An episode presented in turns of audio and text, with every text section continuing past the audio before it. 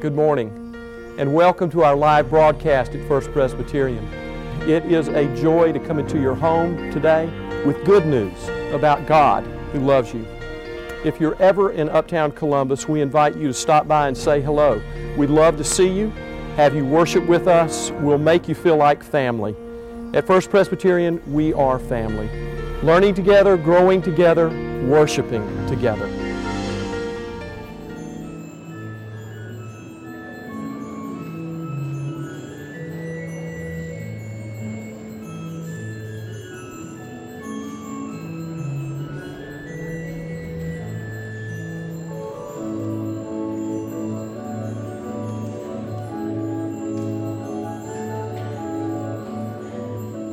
Our first lesson comes from the Psalms. I invite those who are able to please stand.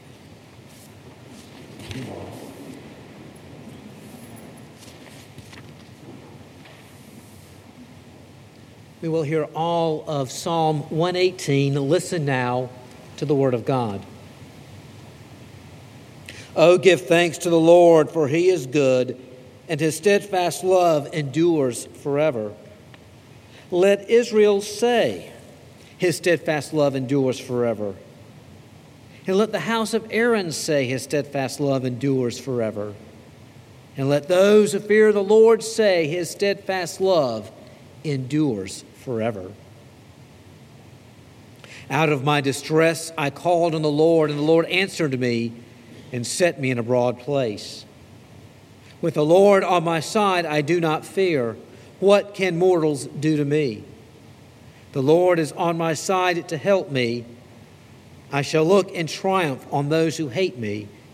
It is better to take refuge in the Lord than to put confidence in mortals. It's better to take refuge in the Lord than to put confidence in princes. All nations surrounded me. In the name of the Lord, I cut them off. They surrounded me, surrounded me on every side and in the name of the Lord I cut them off. They surrounded me like bees, they blazed like a fire of thorns, and in the name of the Lord I cut them off. I was pushed hard so that I was falling, but the Lord helped me. The Lord is my strength and my might. He has become my salvation. There are glad songs of victory in the tents of the righteous. The right hand of the Lord does valiantly. The right hand of the Lord is exalted. The right hand of the Lord does valiantly. I shall not die, but I shall live and recount the deeds of the Lord. The Lord has punished me severely, but he did not give me over to death. Open to me the gates of righteousness that I, that I may enter through them and give thanks to the Lord. This is the gate of the Lord, the righteous shall enter through it. I thank you that you have answered me and have become my salvation. The stone that the builders rejected has become the chief cornerstone. This is the Lord's doing, it is marvelous in our eyes.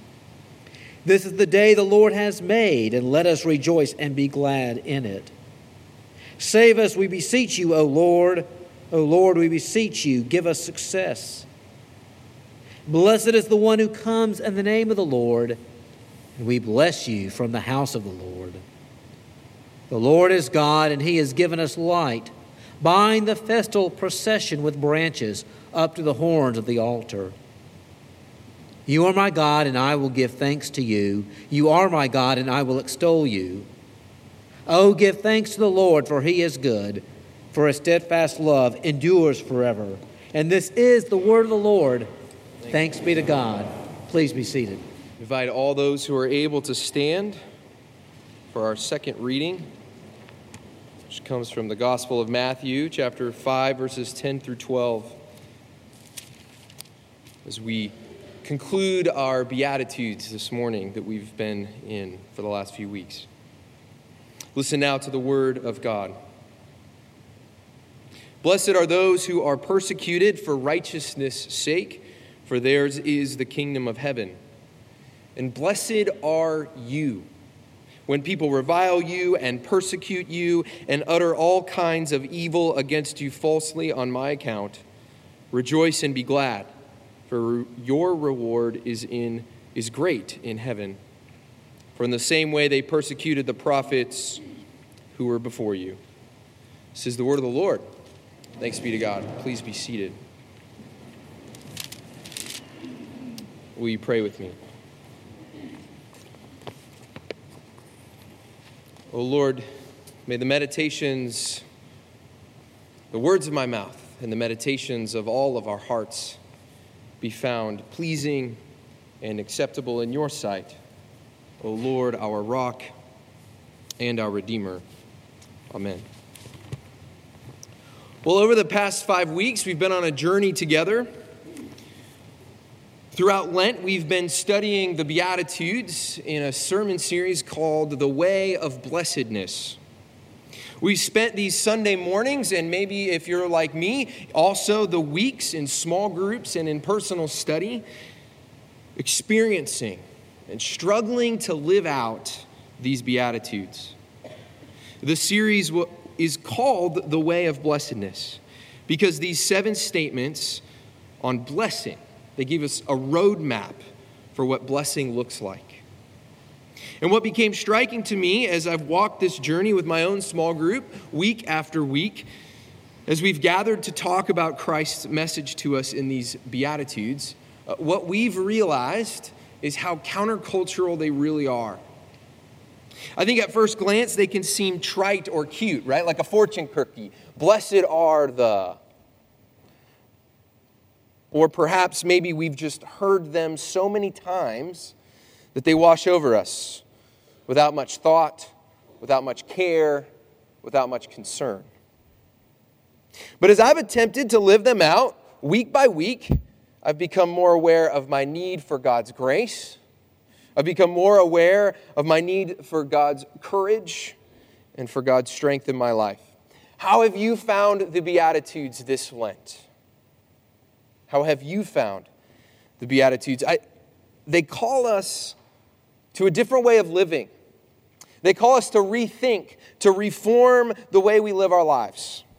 And they change the way we see the world because they're a glimpse into God's kingdom.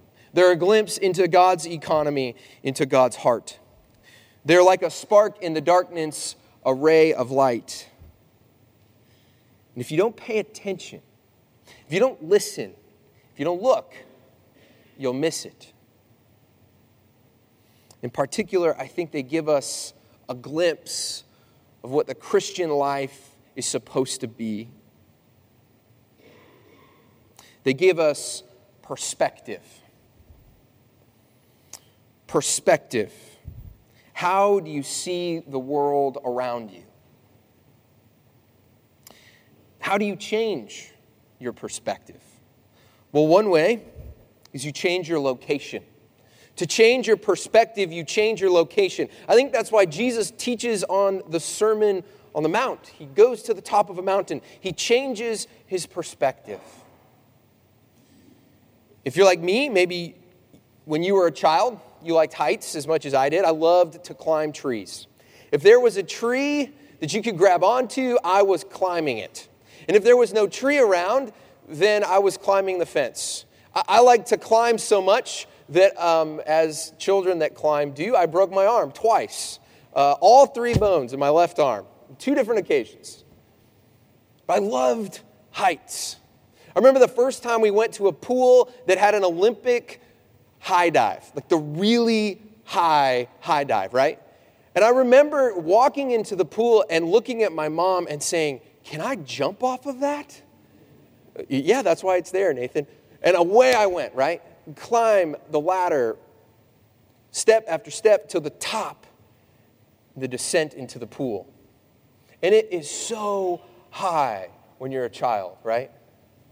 I remember being at uh, an amusement park in Sandusky, Ohio, Cedar Point. It's home to one of the world's tallest roller coasters. And I remember being there, and all day I could care less about every other ride, but I wanted to go on that one. Why? Because it was the tallest in the world. This summer, I'll go to Colorado for a family reunion with Joy, and I've talked the family into climbing a 14,000 foot mountain. Why? Just to say that we climbed a 14er, to get as high as possible. When you fly, right? You love, I know I do, I love to look out the window to see how the world changes. Because when you change your location, when you get as high as possible, everything looks different. Everything looks different. And that's what the Beatitudes do for us. They change our perspective, not only of our life, but of the Christian life. They make us look at things from a different angle, from the way of blessedness. See, the world around us tells us the strong, the confident are successful. And Jesus says, Blessed are the poor in spirit, those who know their need for God. The world tells us to hold our emotions in check, especially in public. Jesus says, Blessed are those who mourn, who see the brokenness of the world and of their lives and mourn for a different day. The world tells us that those with power will always win. Jesus says, Blessed are the meek, those who know that true power comes through giving your life for another. The world tells us to fight for ourselves, to take what is ours. Jesus says, Blessed are those who hunger and thirst for righteousness, those who long and ache for the day when things will be set right. The world says everyone will get what they deserve. What goes around comes around. And Jesus says, Blessed are the merciful, those who forgive, time and time and time again. The world doesn't care who gets in our way or how hypocritical we have to be to get what we want. And Jesus says, Blessed are the pure in heart, those who are honest transparent, vulnerable. The world says sometimes the only way is through conflict, to stir up trouble. Jesus says, Blessed are those who make peace, who bring reconciliation. This is the way of Christian discipleship. This is the way of blessedness, and it changes our perspective. But this morning, Jesus is not finished because there aren't seven Beatitudes, there are eight. There's one more. Blessed are those who are persecuted for righteousness' sake, for theirs is the kingdom of heaven. You see, Jesus knows what the outcome of living a life of blessedness will be. And it's culminated in this beatitude being persecuted for the sake of righteousness. This is what awaits the way of blessing. Being persecuted. This is our new perspective. If you live a life marked by humility, by mercy, by mourning, by peacemaking, you will be misunderstood and you will suffer persecution. It's not a maybe, it's a promise. In John 15, 20, Jesus will remind the disciples that, like they persecute me, so they will persecute you. And throughout Paul's letters, he will speak of his own persecution and the persecution of the church. And in particular, in his second letter to Timothy, chapter 3, verse 12, he says, All who seek to live a godly life in Christ will be persecuted. Future tense. It's a promise. And so this morning in our passage, Jesus turns to his disciples after speaking this eighth beatitude, and he says, Blessed are you. He no longer is speaking in general terms. It's not blessed are those, blessed are they. No, now it's blessed are you. Blessed are you. When people persecute you. But he doesn't stop with this promise. No, he gives them a response. Blessed are you when you're persecuted, and this is what you ought to do rejoice, be glad. Jesus doesn't know a whole lot about persecution. That is the last thing we want to do, right? Rejoice, be glad. Why? because your reward is great in heaven. And in your persecution, you stand in good company. So, too, did the prophets experience exactly what you're experiencing now. Elijah had to flee from his life for Jezebel, who was pursuing him, scripture tells us. The word persecute can also be understood as pursuit. To be persecuted is to be pursued. And this is exactly what Jezebel does to Elijah. Why? Because Elijah calls Baal, Baal a false prophet and stands on Mount Carmel and defeats the false prophets. And so Jezebel seeks Elijah's life. Samson is tricked into cutting his hair. Why? Because people are jealous of God's gift of strength. David is pursued by Saul for his anointing, his godly living. Daniel is thrown into the lion's den. Shadrach, Meshach, Abednego are thrown into a fiery furnace. Why? Because they refuse to bend the knee to Babylon, to Nebuchadnezzar. Esther saves her people from the persecution of Haman. Jeremiah, the weeping prophet, is persecuted for his message of repentance, for calling the people of God back to the one true God. And for this message, he's cursed, he's beaten, and he's thrown into prison. And by who? His own people. And so, Jesus, in our passage this morning, is calling the disciples to remember their story, the stories of the Old Testament. That whenever someone lives a life of faith that points to God's reign, that points to God's kingdom, that there will come persecution, misunderstanding, confusion and so, too, Jesus in our passage this morning foreshadows his own life. For he knows what is to come. This morning we celebrate Palm Sunday, the day we celebrate Jesus as the Messiah, as the Lord over all things. We wave palms and express our joy, our celebration that God has saved us, God has redeemed us. But this morning is also Passion Sunday. And passion is a word it comes from the Greek and the Latin to suffer, pathos. So we remember Christ's suffering this morning. Because it isn't long after they proclaimed Jesus as the Lord, Hosanna, that they want to crucify him. This is what happens when perspective changes.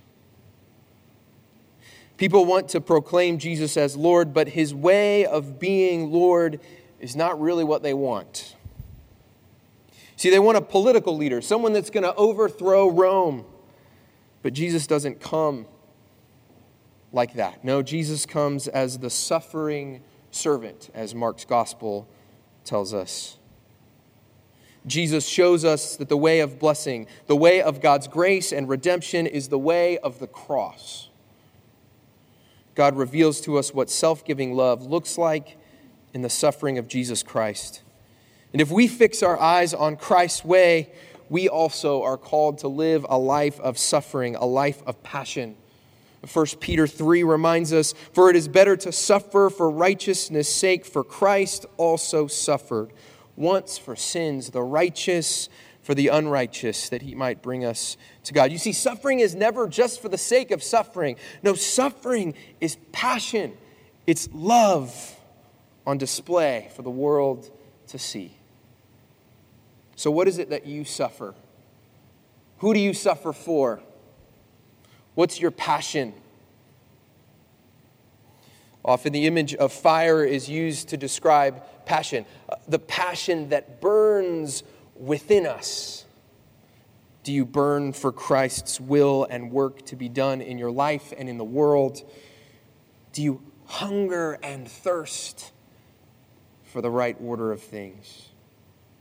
This week is Holy Week, the week that we are reminded, that we remember Christ's sacrifice, Christ's love that was poured out for us to the point of death, even death on a cross. It's an opportunity this week to change our perspective by changing our location. Will you come to the cross with Christ this week? Will you enter his passion, his suffering?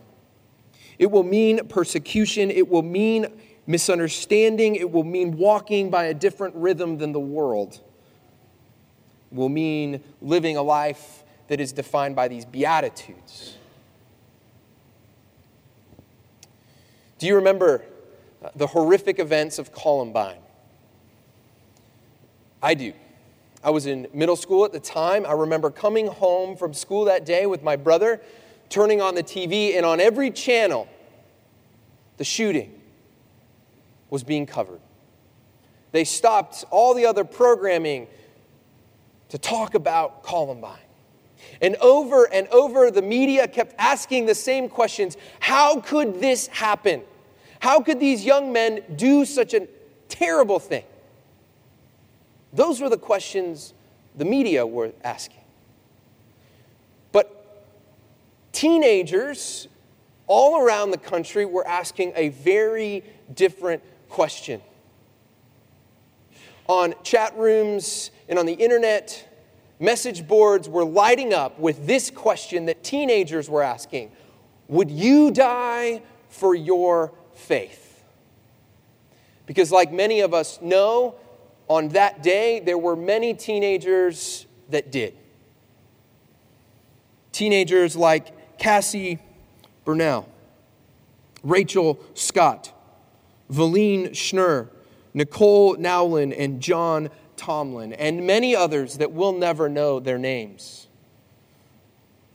That when the gun was held to their head, they said, Yes, I believe in Jesus and they joined the martyrs of the church. Martyrs throughout time and history that have given their lives to follow in the way of the cross, to enter Jesus' passion. Because they gave their lives because they weren't pretending to believe in Jesus. No, they had passion. Jesus' promise is that persecution comes for those who follow the way of the cross. Martyr, it means to witness, to point to someone or something else. So, would you give your life for Christ? There's a song by the band Remedy Drive that asks this question during the chorus. And I, I, love what they've done. You might have heard this phrase before. Their chorus goes something like this Is what you're living for worth dying for? Because they realize that in our culture and in our context, most of us will not have to answer that question Will you die for your faith? In other places around the world, there are Christians that have to answer that question. But we are blessed that we probably don't. But we do have to answer the question what will you live for? What will you burn for? What do you have passion for? It's an uncomfortable question. It's an uncomfortable reality. Because although we might not be asked to die for our faith, every single day we are asked if we will live for Christ. To live a life, as Paul says, worthy of the calling to which we have been called. Called to be people of peace and reconciliation, called to be people of humility, called to be people who mourn for those whose lives are hurting, to stand beside the brokenhearted, the vulnerable, and the forgotten called to hunger and thirst for righteousness, called to be merciful and meek. So this morning, what are you living for? In the name of the Father, and the Son, and the Holy Spirit. Amen.